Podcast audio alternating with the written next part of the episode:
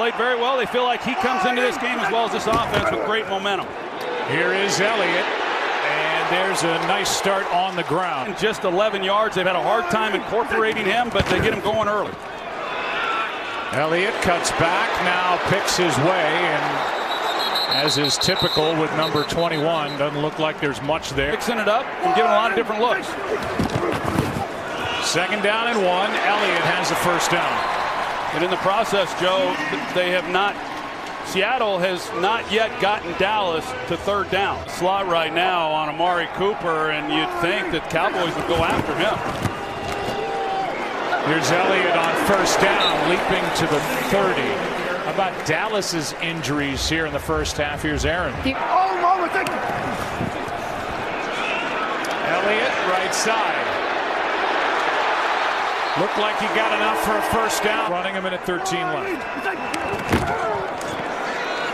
Elliott bouncing.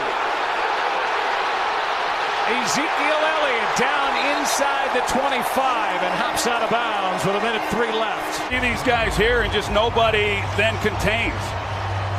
And the outside guy, Akeem King, number 36. It looked like it was his responsibility. Longest completion prior to that was just 15 yards. Having a hard time getting big plays. They finally do. 34 yards and now Elliott.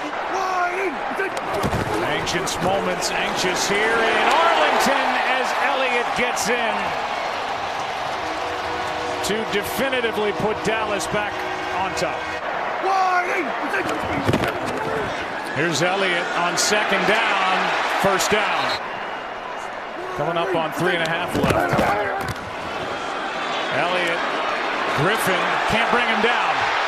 Elliott stays in bounds and has another first down over a game. Yeah, he can really take over a game at any time, and and he this is the strength and the power that he has. I mean, he's got such rare combinations of speed, quickness, power, and like I said, he just he finishes each and every time.